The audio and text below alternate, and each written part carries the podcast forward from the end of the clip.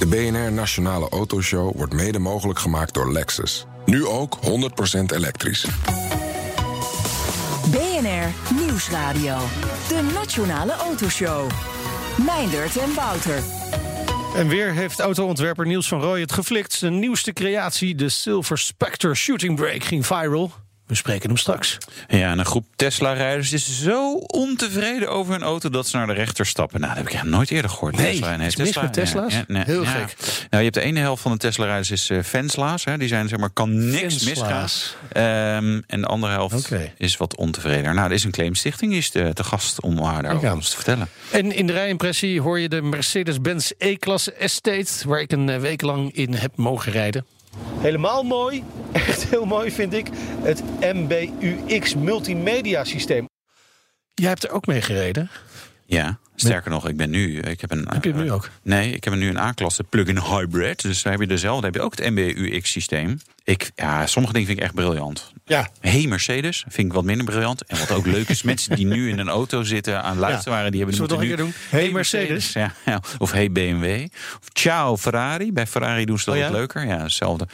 Maar weet je, met die augmented reality, ik weet niet of je dat al hebt gezien, met, met Ja, als je ja. navigeert, dan pak je het beeld Briljant. van de camera, doet daar eh, borden voor en pijlen over. Ja, fantastisch. Ja. Echt heel mooi gedaan. Echt mooi gedaan. Dus eh, nou, straks veel meer over de E-klasse in de rijimpressie. Maar we beginnen de show met Eh, iets anders leuks. Ja, de BPM, yeah. Aanschafbelasting op nieuwe auto's. Ah, zit daar belasting op? Dat ik niet. Het nieuws. Eh nee, BBM-opbrengst is fors gedaald. Dat blijkt uit cijfers die we hebben opgevraagd bij VW Automotive. Ja, maar hoeveel belasting loopt de overheid dan tot nu toe mis? Ja, nu, Dit jaar? ja, we mogen nooit, eh, ik mag niet zeggen subsidie. Als je bijtellingskorting krijgt, vind ik belasting misloop vind ik ook niet helemaal goed. Dus hebben wat minder inkomsten. Ehm 665 miljoen euro in de eerste drie kwartalen. 36,6 procent minder dan dezelfde periode vorig jaar. En, en, en dat komt doordat er minder auto's zijn verkocht? Nou ja, kijk. De, de BPM is niet omlaag gegaan, over het algemeen. Nee, zeker Sommige auto's wel. Ehm, nee, nee, hebben niet heel veel. Nou, Elektrische eh, de- de- auto's? De, het basisprobleem eh, wat de Nederlandse overheid zelf heeft gecreëerd... is dat er gewoon heel veel belasting op nieuwe auto's zit. En dat het enorm loont om een auto uit Duitsland te halen met de kop eraf. eh, want ja, dat, dat, dat scheelt gewoon al duizenden euro belasting. Dan is de autoverkoop door vanwege de coronacrisis gedaald. eh, dus weer 25,8 procent. Dat is natuurlijk ook wel fors. Fors. Maar is niet die 36,6% minder BPM-inkomsten. Dus hey, waardoor komt dat? Ja, ver- verkoop van elektrische auto's. Ja. Daar zit geen BPM op eh, nu. Dat gaat natuurlijk een keer komen, dat weten we ook wel. Ja. Ja, het was vorig jaar 9% marktaandeel, nu 11,5%. Die stijging vind ik dan wel meevallen, Ja, eerlijk dat gezegd. hè? inderdaad wel mee, Ja, je zou denken van, ja, we hebben die, die Tesla Model 3 boom hadden we natuurlijk in, eh, zeg maar, nu, eigenlijk vanaf nu vorig jaar. Ja, Dus- precies. dus, ja, die, nou ja. Die, die is naar voren gehaald in feite. Ja. Hebben nog meer cijfers. Ja, het gemiddelde BPM-bedrag ligt lager, eh 4566 euro. Ja, maar dat is van dus verkochte auto's. Ja, Ja. ja. Ja. En dat komt volgens Auto, omdat de verkochte auto's sto- stoten minder CO2 uit. God, dat is een open deur, want het is gebaseerd op CO2, die belasting. Ja. En dat komt dan vooral door plug-in hybrides. Oké, maar goed, het is nu in feite eh, 665.000, 656.000 miljoen euro. Dus miljoen. Ja, Het is gigantisch. 656.000 1000 euro. Ja. Een miljoen is duizend keer duizend. Niet in de schatkist gekomen. Had erin moeten zitten. Ja, jammer Ja. joh. Is Nou, het een probleem? Nou, dit jaar gaat toch financieel echt fantastisch natuurlijk in Nederland. minder maakt minder, maakt Nee, het uit, Uiteindelijk is dat een afrondingsverschil. Ja, tuurlijk. Kijk, ze hebben, zijn doen ramingen. Die, die zijn sowieso al helemaal uit het raam natuurlijk door de coronacrisis. Ehm, ze hadden al bijgesteld eh, naar... ehm, eh, ze dachten dat ze 2,2 miljard zouden ophalen. Aan zeg maar. BPM. aan BPM. Dat hebben ze ehm bijgesteld naar anderhalf miljard. Dus al eh 700 miljoen eraf. Maar nu na drie kwartalen is het 656 miljoen euro. Dus we gaan niet naar een miljard euro. Nee. Dus ja, er zit nog wel een gaatje. Kortom, dat eh, verlies gaat nog verder oplopen. Hoogleraar Bert van Wee van de TU Delft denkt niet dat het kabinet hier op dit moment echt wakker van ligt. Dat kan de overheid op zich makkelijk leiden, omdat bijvoorbeeld 200 miljoen eh, tegenvaller eh, wat betreft de BPM, maar een heel klein deel op de totale begroting is. En het kan zijn dat ze op andere terreinen weer meevallers hebben. Dus we hoeven ons niet meteen zorgen te maken over de stabiliteit van de overheidsinkomsten. Ja, Ja. Dat zal, ja hij heeft ervoor gestudeerd. geloof ik, hè? Nee, maar goed, ik denk dan altijd wel, hè, als er eh, inkomsten, als de staat inkomsten misloopt eh, uit de autobranche, dan gaan wij, automobilisten, dat uiteindelijk gewoon betalen. Wij moeten dat gaan compenseren, denk ik. Ja, oh, kijk, er, er zit een soort gedachte achter, of in ieder geval het verhaal van de overheid: van joh, kijk, je kan uh, automobilisten, als je iets wat zwaarder gaat belasten, bijvoorbeeld accijns. En dan kunnen mensen keuze maken om uh, te gaan fietsen of de OV of whatever. Maar ze maken die keuze niet en ze kunnen vaak die keuze niet nee. maken. Dus ja, gewoon de auto zwaarder belasten, benzine zwaarder belasten, ja, dat is gewoon één op één inkomsten. Kijk, als je zegt van joh, ik ga uh, rode wijn, de accijns veel hè, de verdubbelen, verdriedubbelen. Op een gegeven moment gaan mensen wel minder rode wijn drinken. Maar met autorijden is eigenlijk geen alternatief. En nu zeker met de COVID-19-crisis, niemand nee, wil maar op, op, op, bijvoorbeeld een elektrische auto. Uh, hè, en uh, de game changers zijn al lang geweest. Uh, elektrisch rijden is ingeburgerd. Ja. Dus zou je de belasting op elektrische auto's omhoog kunnen gooien?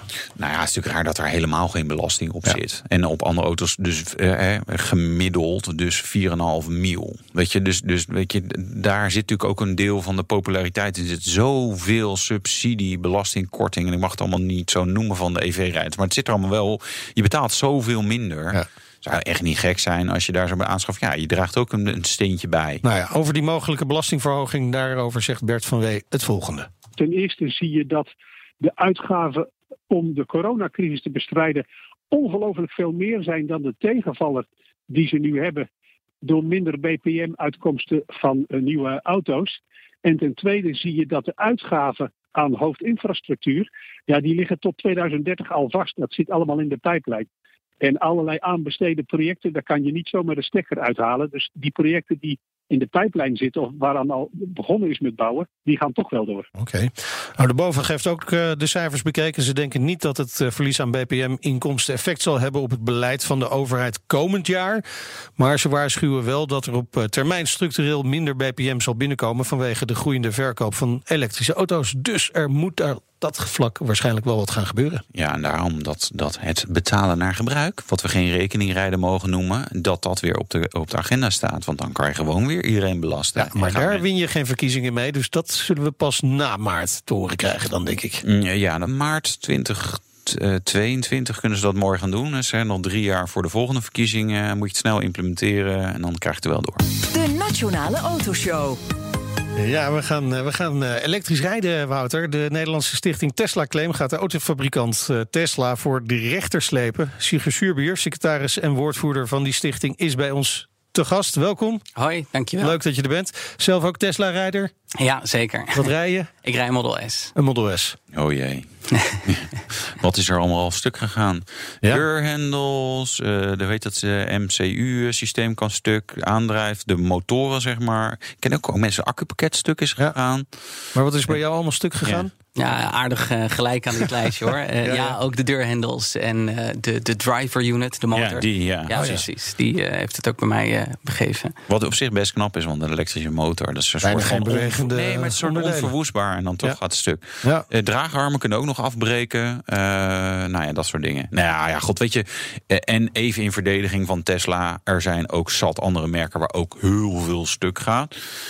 Maar goed, jullie dachten, we gaan toch eens even een claimstichting opstarten. Hoe, ja. hoe is die tot stand gekomen? Nou, toch eigenlijk denk ik wel in de hoop dat Tesla dan wel haar verantwoordelijkheid zou nemen. Ik denk dat dat in zijn algemeenheid wel gesteld kan worden. Je hoopt dan dat als er wat mis is, dat het op een goede manier wordt opgelost. Hè. Dat er kan altijd wat misgaan in.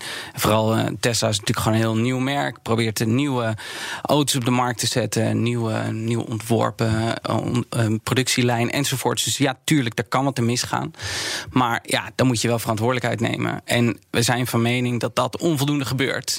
En gaat, het, gaat het dan over de service? Dat als je iets met je auto is, dat je dan gewoon eigenlijk nauwelijks geholpen wordt? Of dat het heel lang duurt? Ja, ja zeker. Nou ja, ik heb zometeen wel wat schrijnende voorbeelden. Ja, ik ben wel benieuwd, ja. Maar ja, het gaat erom dat we van mening zijn dat de service moet gewoon goed zijn. Moet gewoon duidelijk zijn dat als er wat mis is, dat je op een goede manier wordt geholpen. Maar de dingen die er misgaan, dat zijn dingen die je redelijkwijs niet mag verwachten. Om maar die motor, de driver unit te verwachten. Als zo'n zo'n auto nog, nog geen paar jaar oud is, dan is in alle redelijkheid het niet normaal dat op reguliere basis, en dat is dan mijn persoonlijke schatting voordat ik weer aangeklaagd word, uh, op reguliere basis zo'n motor kapot gaat. Dat kan niet. Nee, maar aan de andere kant wordt er gewoon onder garantie gefixt over het algemeen. Ja, zeker. En dat uh, los van het feit dat het heel veel problemen oplevert. Hè, dan moet je de auto terugbrengen. En dan heb je het gedoe dat die auto gerepareerd wordt. Al dan ja. niet een vervangende auto. Nou ja, maar als die dan gerepareerd wordt, dan jij hoopt ook dat je na garantie in ieder geval lang een auto kan rijden. Niet dat je een jaar later buiten garantie ineens gewoon kan betalen voor de reparatie. En, en even vragen, waarom maak je zojuist dat voorbehoud? Hè? Dat je zegt dat is dan mijn mening. Ja. Want anders word ik weer aangeklaagd. Gebeuren dat soort dingen? Nou ja, Tesla zit daar heel erg bovenop. Oh, daar wel? Uh, ja, om aan te geven dat ik geen stellingen wel, ja. maak die uh, geen, niet Oh, gefundeerd is. Oké. Ja. Nou ja, nee, ja, weet je, je ziet eh, een aantal voorbeelden van die drive unit die inderdaad gaat stuk. En dan gaat vervolgens de vervangende unit ook stuk. Daar heb ik gewoon voorbeelden van gezien. Hoe vaak dat gebeurt, ik heb geen idee. Ik heb Nee. die cijfers niet. Tesla heeft die wel. Als zij claimen dat dat weinig voorkomt, zou ik zeggen, nou kom maar door met die cijfers. Hè? Dat, eh, Ja. Want die heb je. De- die gaan ze niet meer komen, want dat, daar hebben ze natuurlijk helemaal geen zin in. Snap ik ook wel. Maar nee, ja, weet je, het, het is natuurlijk een. Eh, bijzondere organisatie met, met zijn pro's en zijn cons. Zeker, Laat ik het absoluut. woord ik netjes. En ik, maar goed, ehm, Even naar deze zaak. Hè, Ja. want, eh, eh, voordat deze zaak eh, tot stand is gekomen, heeft jullie voorzitter al een procedure gevoerd tegen Tesla. ja. W- Wat hield dat in en wat is daar de uitkomst van geweest?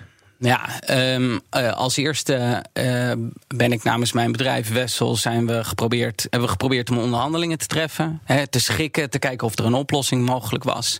Nou, dat bleek niet zo te zijn. En eh, nou ja, eh, daarin hebben we links en rechts echt wel geprobeerd om op een hele goede manier tot een oplossing te komen. Maar nee, dat werd dus uiteindelijk een procedure. En eh, nou ja, daarin hebben wij, Tesla is daarin gedagvaard. En Tesla, dat was in de coronaperiode.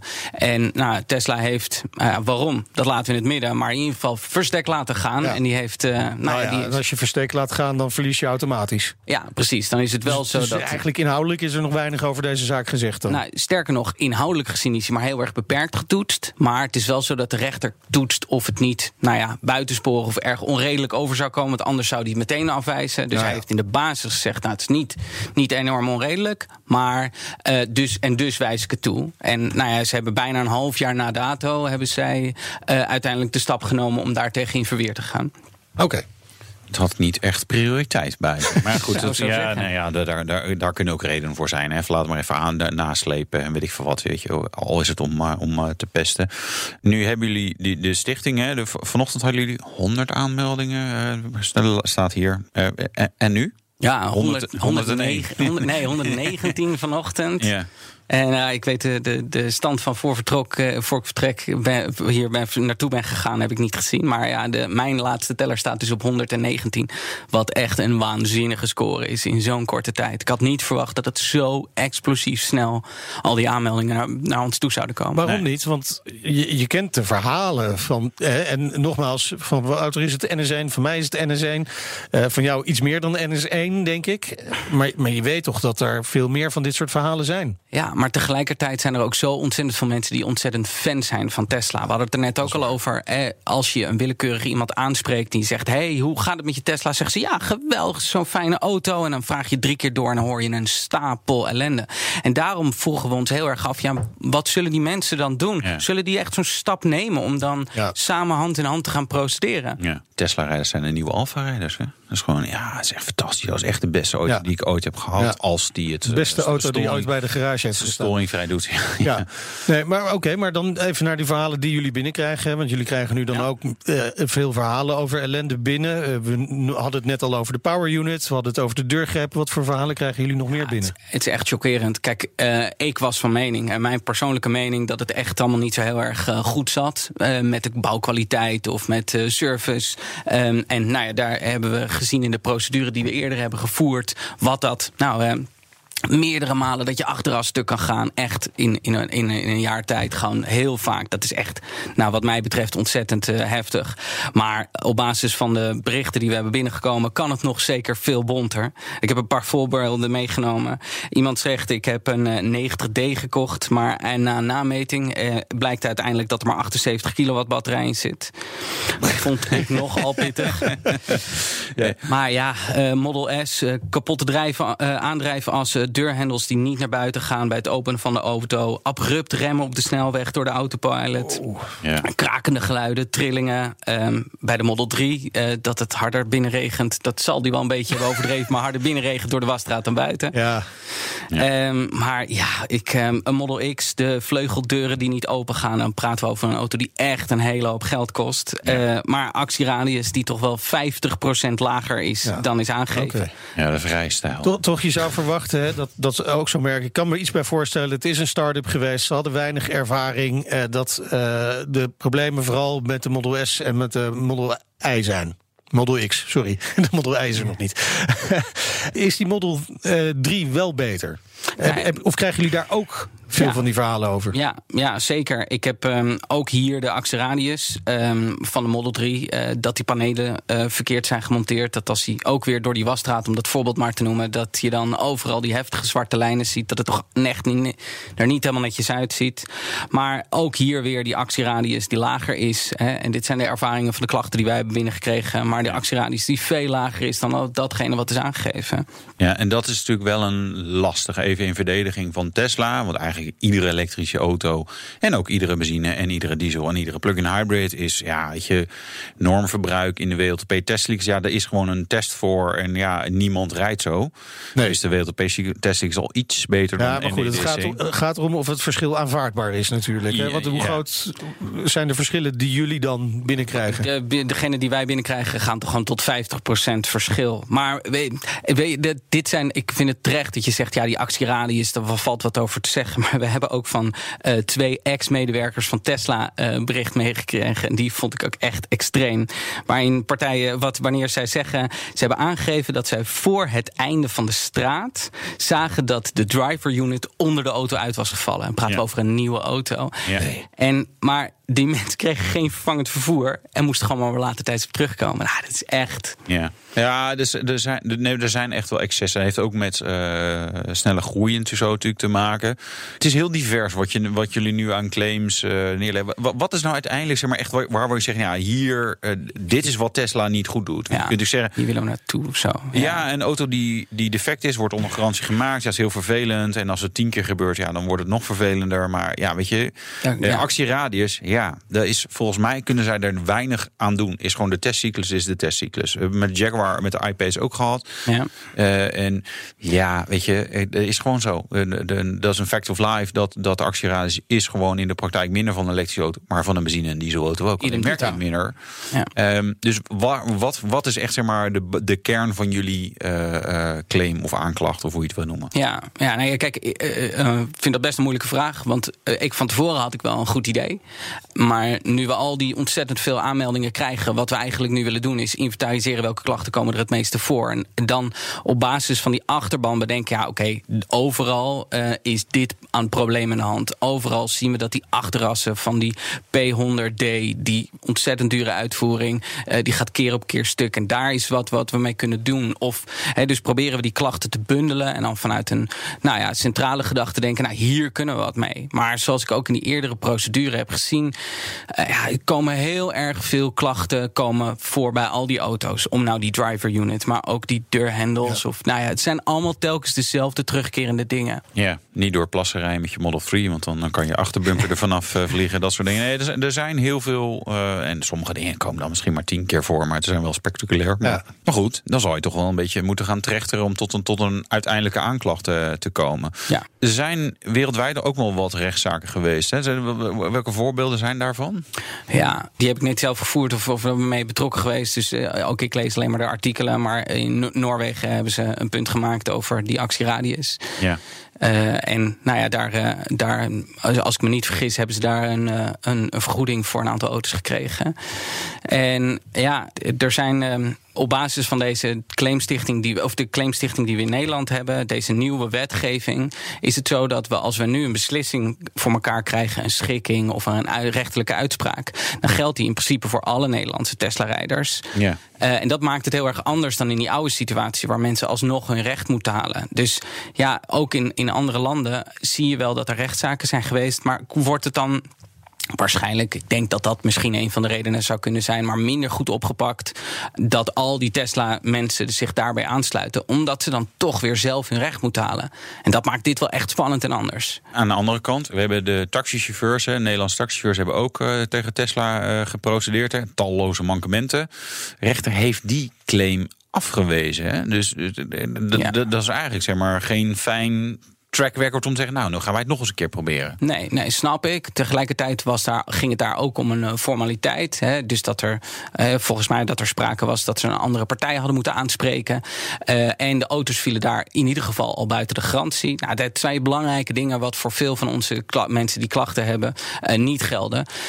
maar ja, ook buiten de garantie is het voor ons heel erg simpel. Je mag een bepaalde dingen van een auto verwachten. Van een auto die een bepaald bedrag kost. Het gaat in ieder geval om. Wat is het? De Model 3 begint bij uh, eh, 47.000 euro, zeg ik uit mijn hoofd.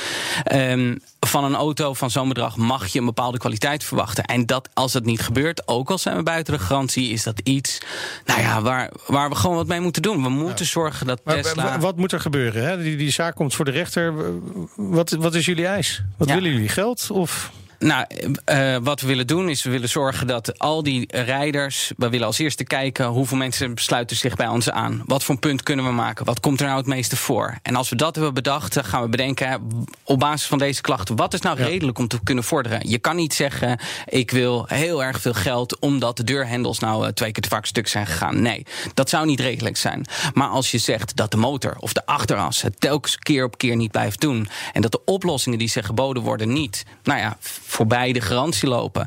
Of wat dan ook. In ieder geval niet fatsoenlijk is. Ja, dan kun je een veel beter argument maken. Of dat nou is dat we misschien gaan nadenken om te kijken of we de overeenkomst kunnen ontbinden. Hm. Dus uh, of dat we gewoon een geldbedrag vorderen. Dat moeten we echt zien uh, naarmate we die klachten hebben gebundeld. Ja, ja. Eh, er is ook kritiek op dit soort initiatieven altijd. Hè? Uh, en ook op jullie. Hè? Dus de, de, kritiek is dat jullie hier vooral zelf beter van willen worden. Hè? En er zou ook te weinig toezicht, controle zijn. Want jullie zijn een vereniging. Dus dan kan je nou gezellig van alles doen. Wat, wat is jouw reactie daarop? Ja, um, um, detail wellicht, maar we zijn een stichting. Um, maar uh, we proberen ons te houden aan de nieuwe regels die gelden voor deze uh, stichting. En dat, dat is dan gebaseerd op de claimcode 2019. En wat daarin staat, is dat je juist heel erg moet waarborgen dat je niet nou ja, eh, een extreem bedrag aan de bestuurders toekent, om maar wat te noemen. Yeah. Uh, daar moet je uiteindelijk verantwoording over afleggen voordat je daar een procedure over start. Daar moet je van alles mee doen. En ik vind dat we nu op zo'n nette manier mogelijk laten zien waar we mee bezig zijn. En ook in de toekomst zo duidelijk mogelijk gaan vertellen waar het om gaat. Want het gaat ons om de belangen van die Tesla-rijders. Even om die transparantie, omwille daarvan. Wat, wat kost het om mee te doen? Uh, we, hebben nu als uitgangspunt dus dat je niks betaalt. Dus een no cure, no pay. Um, Wat betaal je als jullie wel gelijk krijgen van ja, de rechter? Ja, precies. Daar, daar hebben we, uh, ook hier hebben we, uh, willen we nog een optie overhouden dat we dat kunnen wijzigen. maar het uitgangspunt is dat je nu minimaal van 500 euro betaalt. en een 35% commissie van het positieve resultaat. Maar doordat we altijd 500 euro vragen, ongeacht uitkomst, kunnen we ook nou ja, misschien nadenken over wel externe financiering aan te trekken. Uh, want het, ja, het gaat niet in de koude kleren zitten. Tot nu toe betalen we alles gewoon uit eigen zak. Wanneer is de zaak?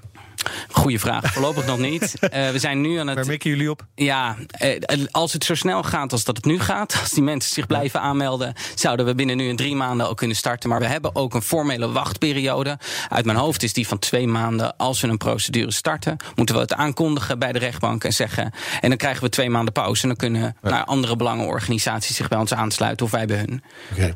Nog even een paar tweets, tweeters, twitters, uh, berichtjes twitters, die ja. binnenkomen. Chris Heiligers die heeft wel eens een nieuwe X, Model X opgehaald in Tilburg, waar de stoelen van los zaten. Ook fijn als je weg wil rijden. Ja. En het koffiemannetje vind jou vooral heel erg genuanceerd in je reactie op ja, de Tesla-problemen. Uh, genuanceerd. Ja, het wordt straks wel de volgende half uur even met gestrekt benen weer in. Ja, precies. Uh, hij hoopt in ieder geval wel dat de Tesla Claim Club het voor elkaar krijgt dat Tesla de service-niveau wat uh, gaat opvoeren. Dat, dat, dat ben ik 100% met hem eens. Ik ben daar niet okay. van onder de indruk. Dus Zo is dat. Even lekker Goed, we gaan dit volgen. Dankjewel, Sieger Suurbier, secretaris en woordvoerder van de stichting Tesla Claim. En zometeen.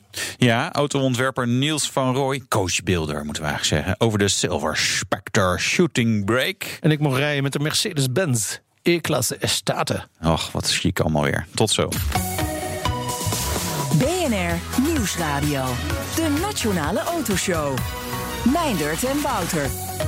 Mercedes-Benz heeft de E-klasse vernieuwd. Straks hoor je een rijimpressie in de Estate, de stationwagen. Is Ja. dat dan dus? Ja, shooting, shooting brake. Shooting brake. Maar eerst eh, Niels van Rooij, want na de Tesla Model S Shooting Brake, de Adventum Coupé, dat is een Range Rover, maar dan met twee deuren minder, Ja. ging ook zijn nieuwste creatie, de Silver Spectre Shooting Brake, de hele wereld over. Ja, vrij, eh, vrij plaatjes heb ik gezien daarvan. Ja, ik heb hem gezien. Ik Real heb, life. Ik heb hem aangeraakt. Oeh, Ook al. Zelf. Ook al. Ja. Ja, want je hoort hem al. eh, Autoontwerper Niels van Rooij is bij ons te gast. Welkom, leuk dat je er weer bent. Dank, ja. Met weer een pareltje. Je, bent, je hebt niet stilgezeten. Nee, nee, het gaat lekker moet ik zeggen. Ja. Zeker. En weer geflikt, hè? van Amerika tot Australië. Overal gaan de, de foto's eh, van deze auto ja. online. Ja. Hoe, eh, hoe krijg je dat voor elkaar elke keer weer? Ja, mooie auto's maken, hè? Ja, dat, is, dat, is dat zo simpel, de truc? Of heb je ook allemaal handige whizkids in dienst die eh, zorgen dat het bij je eh, kanalen eh, terechtkomt? We proberen echt gewoon eh, mooie auto's te maken, mooie beelden daarvan te maken, goede video's en foto's eh, die we op onze kanalen delen. Facebook, Twitter, Instagram, YouTube zijn we heel actief. Eh, en dan eh, ja, loopt het eigenlijk eh, Vanzelf.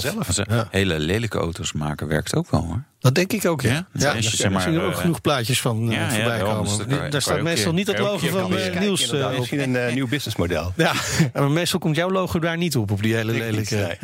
nee. dus even voor de luisteraars die de auto nog niet hebben gezien. Die zitten natuurlijk nu overal snel te zoeken. Ja. Behalve als je in de auto zit, pas op, handen aan het stuur houden. Mag je even thuis gaan kijken. Wat is de Silver Spectre Shooting Brake? Het is een shooting brake, de naam zegt het al natuurlijk. Dat is één, gebaseerd op de Rolls-Royce Wraith.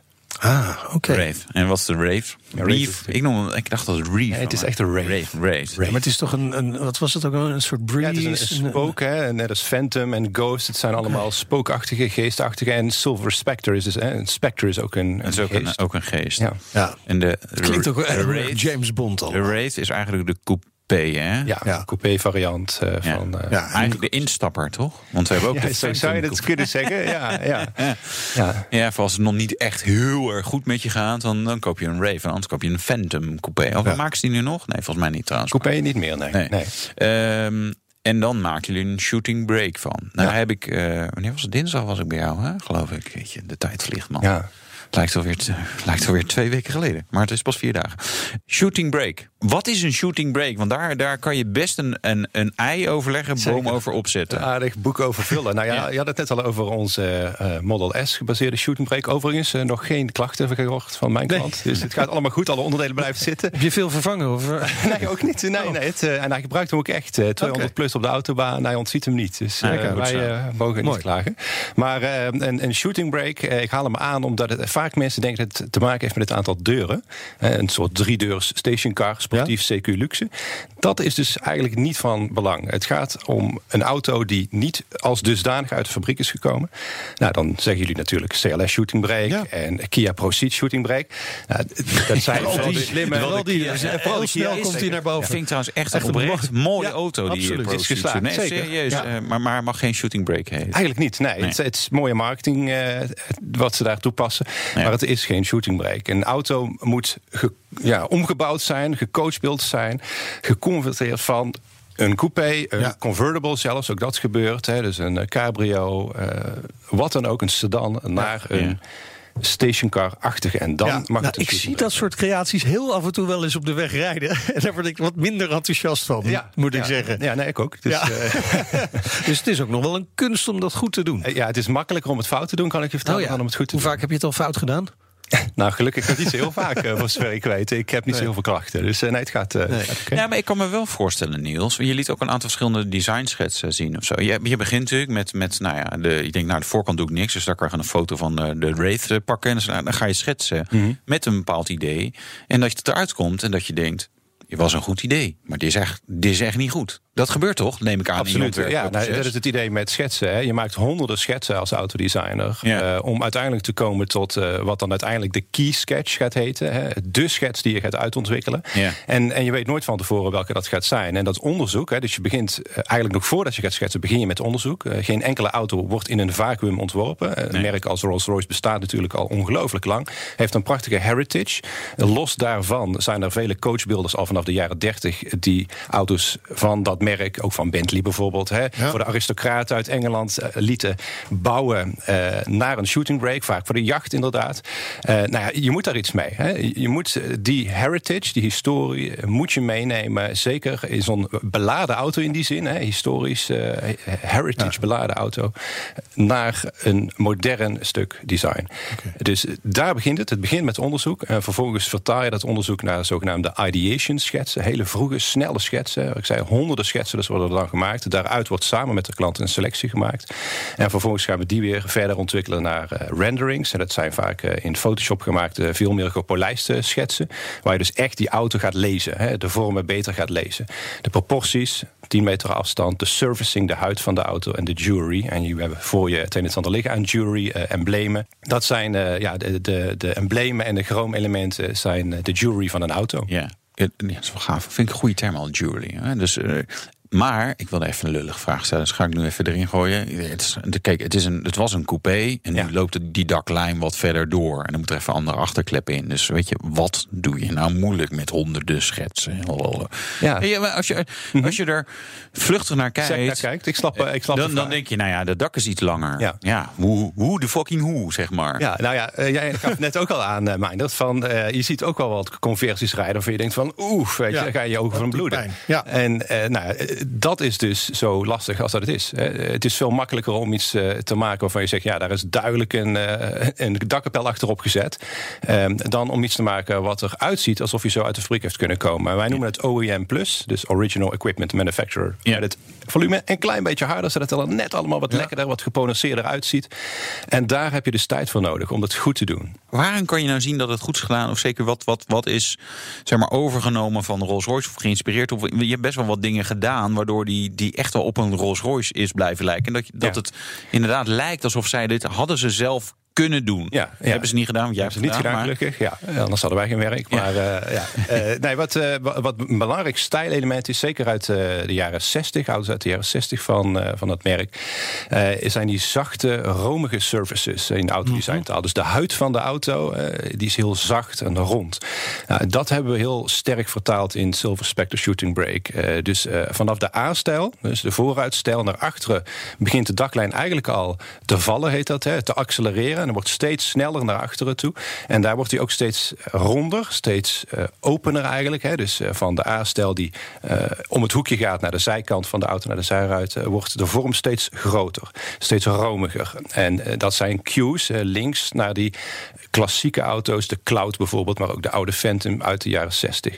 Nou, en als je aan de achterzijde van de auto kijkt, dan zie je een kleine busselback, een kleine kofferbak eigenlijk, zou je kunnen zeggen. En dat is een link met die klassieke sedan die altijd een losse kofferbak achterop hadden. Dus onze auto is een zogenaamde three-box shooting brake. Normaliter heb je een two-box. De eerste box is de motorruimte, de tweede box is het passagierscompartiment. En wij hebben een heel kleine, maar significante in zijn betekenis. Third box, derde box, achterin. En uh, wat hij doet is dus het verleden aan het heden linken. Het is dus een relevant ontwerp. We laten zien waar we vandaan komen. Ja, maar dat is dan nog wel een groot verschil met die Tesla die je uh, hebt ontworpen. Mm -hmm. uh, want die had natuurlijk geen heritage. Nee, exact. Dus dat was lekker makkelijk. Nou ja, op een andere manier heb je natuurlijk dan de uitdaging dat je wel uh, een auto moet ontwerpen die past bij het merk DNA van dat merk. Ja. Ondanks dat het nog maar, zeker toen, hè, een jaar of drie geleden, relatief jong was, uh, is dat wel het, het bestaande model waar je, waar je iets mee moet als autoontwerper. Nou, is Rolls-Royce staat voor luxe, ultieme luxe. Ja. Dat, is, is, zijn, ben je nog op punten daar overheen gegaan? Ja, ik denk het wel. Ja. Uh, nog nou, we hebben bijvoorbeeld de Infinity Celestial Scape, zoals we hem noemen. Uh, een uh, zogenaamde Starlight Headliner. Die kun je inderdaad ook gewoon bij het merk zelf als optie ja. aantikken. ik denk dat wij de grootste hebben van de wereld. bij ons zitten er bijna 2000 individuele lampjes in. Dus het is een ongelooflijk werk geweest om dat samen te stellen, ja. om dat met de hand te doen. En die loopt dus helemaal door in de kofferbak. En we hebben het natuurlijk over een hele grote auto, fysiek een hele grote auto, dus ook heel veel lampjes extra. Ja, ja. Nou, als we het over die kofferbak hebben, waar dus die lampjes naartoe gaan, ook deze is echt wel behoorlijk onder handen genomen. Uh, normaliter, we hebben vrij veel onderzoek gedaan naar kofferbakken, believe it or not, uh, van exclusieve auto's. Hè. En we hebben dus niks interessants gevonden. Niks. Het is altijd vierkant, het is altijd relatief goedkoop tapijt. Daar gebeurt dus niks. Het is alsof het een, ja, een los onderdeel is van die auto. Terwijl zeker bij een shooting break, hè, waar je dus met je reistassen een, een GT, een Grand Tourer, je gaat van hier naar Zuid-Frankrijk. Nou ja, het is nou een beetje lastig misschien uh, tijdens corona, maar toch flink doorrijden, ramen dicht. Ik dacht, je moet, daar moet je geweren en dat exact, af, nou, dat afgeschoten. Uh, ja, ja, ja, dat. Ja, dus, nou, dus die kofferbak. mat. Ja, nou, in, liefst in ons geval het liefst met een douche erbij. Voor de, dat je hem ook voor de travel bags. Dus een volledig lederen kofferbak, maar ook allemaal double curved, zoals het dan met het vrijwoord heet. Dus net als een interieur, een deurpaneel, een dashboard, dus altijd twee kanten op. En denk als je de binnenkant van je hand bekijkt, hè, dat is, je gaat van je wijsvinger naar je pink.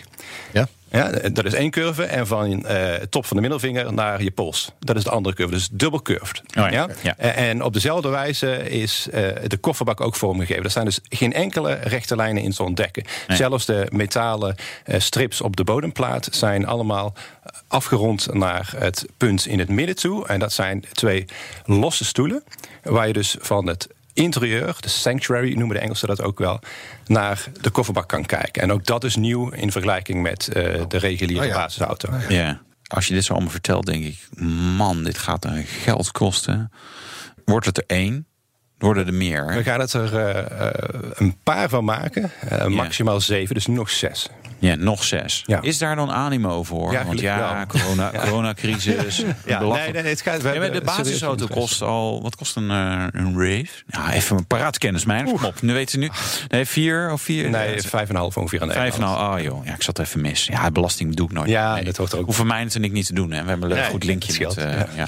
Nee, dus, nou ja, het is echt natuurlijk out of this world, zeg maar. Want de, de, ja, je, ik weet, jij gaat de prijs niet noemen van wat een conversie kost. Ook omdat dat, het is toch elke, elke keer weer anders. Dus zeg je, nou, ik wil ja. toch ander leer, noem maar op. Maar het is heel veel geld. Ja. Maar er zijn toch mensen die zeggen, ja, doe ik gewoon. Ja, gelukkig wel. Ja. ja. Wat, wat, voor soort mensen zijn dat? Uh, over het algemeen mensen die zichzelf een mooi cadeautje willen geven. Ja. Uh, want dat is het echt. Het is, uh, het is vaak niet eens die auto. Ja. Het is dat co-design proces, ik het altijd noem. Ja, ik had laatst ook een cadeautje gegeven. dacht nou, nog even weer een paar nieuwe sneakers. Ja. Maar dat is toch een ander bedrag. Ja, ja, ja precies. Ja. nou, daar begint het. Hè. Het begint met de sneakers en uiteindelijk, uiteindelijk een shooting break. Ja, ja. ik help het je hopen dat, dat, dat, dat ik zo ver kom. En dan kom ik hem zeker bij jou iets voorstellen. En zoals gezegd, begin van de uitzending, jij zit niet stil. Dus je hebt alweer een volgend uh, project in gedachten. Ja, we zijn met een aantal zaken bezig. Zowel coachbuilding uh, als uh, auto's die we, laten we zeggen, zonder dat we de zaak erin zetten.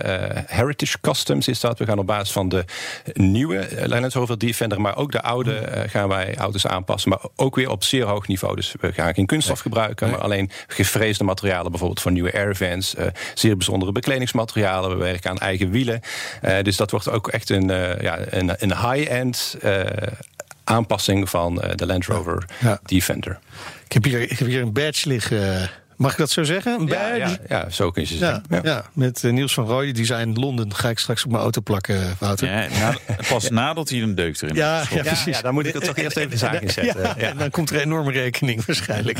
Dankjewel. Uh, we zijn heel erg benieuwd ook naar het nieuwe project. Maar dit is in ieder geval weer een waanzinnig waanzinnig ding. Ja, ik heb er met ontzettend veel plezier aan gewerkt. Met heel veel waanzinnig vakkundige vaklui ook. Uh, volledig in carbon fiber gemaakt. En uh, ja, prachtige materialen toegepast. Dat is wel mooi. We kunnen, je kunnen hier echt nog een uur over doorpraten ja. over deze auto. Ja, dat, nou, dat kunnen we doen. Dat is leuk dat dit nog Eigenlijk, bestaat. ja, misschien moeten we wel een keer gewoon bij de auto. En dan, Laten we dat dan, gaan doen. Maar, maar, ja, ja, dat is wel een special. Ja, een special gaan we maken. maken. Oké, okay. gaan we doen. Dankjewel uh, voor je komst naar Jullie de studio voor nu. Niels van Rooij, autoontwerper. Het autonieuws. Ja, de klokjes uh, mogen weer verzet worden dit weekend, Wouter. Ja. Wintertijd gaat in. En dat heeft een negatief effect op de verkeersveiligheid. Ja, stel als we weer denken, kunnen we dan een uur langer? Of we kunnen een uur langer slapen. Ja. Lekker. Lekker man, nou, ik, zin ik in. ben voor. Maar het is dus niet goed voor de verkeersveiligheid. Nee. Drie keer zoveel ongelukken tijdens de avondspits, zegt de SWOF. Belangrijk om hierbij te bedenken is dat het niet komt doordat mensen vermoeid zijn of doordat er een bioritme verstoord is of iets dergelijks. Waar het wel door komt is eigenlijk doordat de avondspits dan in het donker wordt afgewikkeld. En in het donker gebeuren er eh, drie keer zoveel ongevallen als de avondspit eh, in het licht. En dat geldt voor automobilisten. Maar zeker ook voor fietsers en voetgangers. Ja, net zegt Patrick eh, Rugebrecht van de SWOF. Dan zeg ik, nou, we werken toch allemaal thuis, dus dat maakt allemaal niet uit. Nee. Maar uh, Carlo uh, van der Weijen, hoogleraar, die pleit wel voor het aanhouden Altijd van de zomertijd. hè? Ja, maar, Ja, ja, misschien heeft hij deze keer een punt. Maar om zo in ieder geval die verkeersveiligheid te verbeteren. Al landelijk gebeuren eigenlijk bijna alle ongelukken namiddag. Dus s morgens is het relatief veilig stuk. Dus dan is het al relatief veilig. Dus om een of andere reden gebeuren gewoon s morgens veel minder ongevallen. En dat je daar dan wat, wat uh, meespeelt, is dus minder gevaarlijk dan s'avonds. En dat, dat tonen ook eigenlijk alle statistieken uh, wel uit. Dus het zou gewoon veiliger zijn, zouden minder ongevallen gebeuren als wij constant zomertijd zouden doen in plaats van constant wintertijd. Ja, en Carlo heeft een enorme collectie klassieke klokjes thuis staan. En die moet hij allemaal moet hij Ja, die, uur echt gaan. Daar heeft gewoon een enorme hekel aan. Nee, weet ik niet. Maar Ja, hij heeft een punt. Ah, ehm, wel- Aan de andere, ja, weet je, weet je wat wel ook een beetje het punt is hiermee? Wie, welke verkeersdeelnemers hebben we extra in de middag, in de middagspits? 's ochtends, als je 's ochtends vroeg weggaat, dan, dan moet je. Dus dan ga je naar je Ja. werk. Ben je dat gewend? Dat is een trek wat je vaker rijdt. Het kan nog steeds misgaan, hè? Want je zit natuurlijk dan eh, op een WhatsApp eh, al die leuke filmpjes door te sturen, want je mag maar om 100. Ehm, en smiddags, eh ja, mensen die naar de dierentuin, naar op hun kleinkinderen passen en het allemaal maar ingewikkeld vinden Ja. op de snelweg, ja, die rijden veel. En dat, dat heeft daar denk ik ook wel mee te Ja. maken. Maar goed, joh, zomertijd je kunt ook zorgen dat je gewoon een auto hebt die geen ongelukken maakt. Hè? Denk een beetje aan de elektrische humor. Nou, daar merk je het in ieder geval niet. Daar merk je weinig van dan. Ja, dat is wel lekker, ja. Ja. Weer een doffe klap. Rij je gewoon weer door. Werd ja. deze week onthuld, hè? Het nieuwe elektrische humor. Topmodel binnen no time uitverkocht. 10 minuten was het volgens mij. Jeetje. Ja, 1000 pk. Ja, want weet je, waarom, waarom maar 500 pk als je ook een auto met Ja. 1000 pk kan maken? Ja, het is wel een beetje de gek. Ik vind het wel gaaf dat ze het doen. Ik vind het ook wel een mooie, zeg maar, turnaround van het merk. Is eigenlijk letterlijk verdwenen omdat zo'n gas guzzler was. Ehm, en nu komt het, komt het weer terug. Ook gewoon met de styling die helemaal klopt en zo. Maar dan volledig elektrisch. De rijimpressie. Ja. We hebben een rijpresser gedaan. Meinert. Blauwe platen erop en gaan met die banaan. Eh, op pad gestuurd met de vernieuwde E-klasse Estate. Mercedes dus. De- De E-klasse is eigenlijk al decennia lang het toonbeeld van comfort. Hè? De ideale autobaancruiser. Het is dan ook eh, de best verkochte modelserie uit de geschiedenis van Mercedes-Benz. 14 miljoen zijn ervan verkocht. En dan begrijp je ook wel dat een nieuwe flink wat losmaakt. Zelfs als het hier eigenlijk slechts om een facelift gaat. Wel een forse facelift trouwens hoor. Maar het is toch best wel het een en ander aangepast. Natuurlijk van buiten. Grill is wat platter, koplampen zijn wat platter, smaller. Kan ook, hè, doordat overal ledverlichting wordt gebruikt. Achterlichten lopen door in de klep.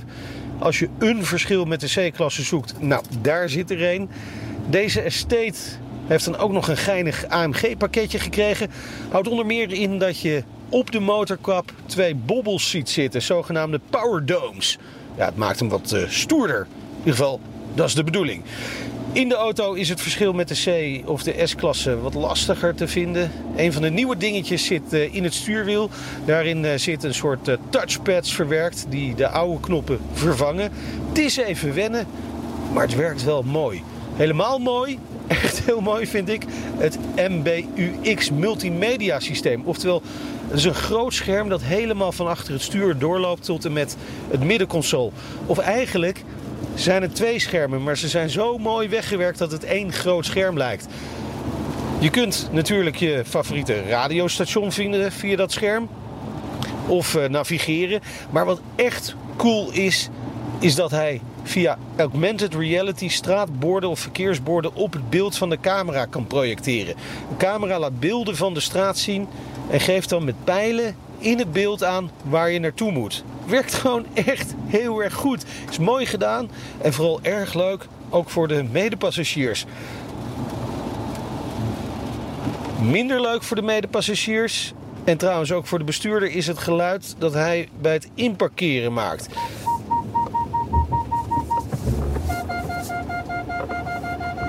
Ja, ik vind het fijn om een auto strak langs de stoeprand te parkeren. Maar daar is deze E-klasse duidelijk niet mee eens. Je kunt het vast eh, wel ergens uitzetten, maar ja, daar ben ik eh, dan weer eh, net te lui voor. Keuzestress kun je trouwens krijgen van wat er onder de motorkap moet komen. Hij heeft drie diesels, twee benzineversies en ook nog twee mild hybrids. Nou, vooral de benzinehybride is denk ik wel interessant voor de Nederlandse markt. Hè. Het is opvallend dat ze nog uh, zoveel diesels op de markt brengen bij Mercedes trouwens. Maar wellicht zijn ze in Duitsland toch wat minder onder de indruk van de negatieve tendens die er over diesel heerst. Zeker hier in Nederland. En nu het nog kan, rij ik dan ook met de 200D met 150 pk maar. Eigenlijk een beetje de dieselschaper onder de E-klasses dus. Nou, zuinig, dat is hij dan ook. 1 op 20 haal je met vrij veel gemak. Dus moet je vaak flink een eind gaan rijden. In Duitsland bijvoorbeeld, dan is dit best een interessante optie. Ja, ik zou toch net iets voor meer vermogen gaan, maar oké. Als je dan ook nog merkt hoe comfortabel ook deze nieuwe E-klasse weer is, ja, dan kijk je misschien zelfs wel uit naar een ritje van 400 kilometer of meer. Je kunt hem ook in wat eh, sportiever standje zetten, dan reageert alles wat sneller. Maar het doet allemaal weinig af van dat comfort. Daar is de auto toch op gebouwd. Is ook gewoon prettig met al die drempels eh, in die volgekwakte steden. De vering is gewoon best wel goed hoor. Je voelt ze eigenlijk nauwelijks. Lekker rustig man. Ja, Mercedes E-klasse Estate. Top ding, hè? Ja, ik vind het echt wel heel goed. Heel goed, ja. Ja. ja. Voelt ook wel, maar eh, voor mij ook wel een beetje denk ik, ja, dit is echt zo oude economie dat we nog een auto met verbrandingsmotor, toch? Weet je? Heb je dat niet een beetje met Nou ja, ik zat wel inderdaad van ja, wat, eh, dit, dit was dan de 200D, hè, de diesel. Oh, diesel ook nog leuk. 150 pk. Zo. Nou, maar het rijdt op zich dan wel. Het rijdt hartstikke goed, ja. Maar, maar ja, eh, wie gaat dat ding nog in de lease nemen? Hè? Ja, niet zoveel mensen. Nee, dat denk ik ook niet. dus voor de Nederlandse markt misschien wat minder interessant. Ja. Limo dus, voor estate? Ja, ik ben een estate man. Ja, ik ben meer een limo. Ja, zo hebben we de wereld goed verdeeld met z'n tweeën. Er was trouwens wel iets wat, wat ik echt, echt minder vond. Ik werd helemaal gek. Ik weet niet hoe jij je auto parkeert, Water, maar volgens mij ook best wel strak. Gewoon netjes. Hè? Ik zet hem altijd heel erg keurig uh, langs de stoeprand. Zonder dat ik de velgjes beschadig natuurlijk. Maar dit ding werd helemaal gek. Ik heb een oprit waar drie auto's kunnen. Dus ik hoef niet langs de straat te parkeren. Ja, oké. Okay. Nou ja. Prijs vanaf uh, een kleine 60.000 euro. Ja. Estate is 3 mil duurder. Hè? Ja. Dat, is altijd nou, dat vind ik eigenlijk best veel schelen nog. Ja. Klein beetje aanpassen, klein ja. aanpassen. We hebben net van Niels gehoord hoe makkelijk het is ja, om uh, een estate te bouwen. Hè? Shooting break. Euro, Precies. Dit was de Nationale Autoshow. Terugluisteren kan via de site, de app, Apple Podcast of Spotify. Ja, volg ons ook Twitter, Facebook, Instagram. Ik weet niet wat we allemaal nog meer doen. In ieder geval even abonneren. Hè? precies, dat ik ook ben nog. Meijnerd Schut. En ik ben Wouter Karsen. Tot volgende week. Dag. De BNR Nationale Autoshow wordt mede mogelijk gemaakt door Lexus. Nu ook 100% elektrisch.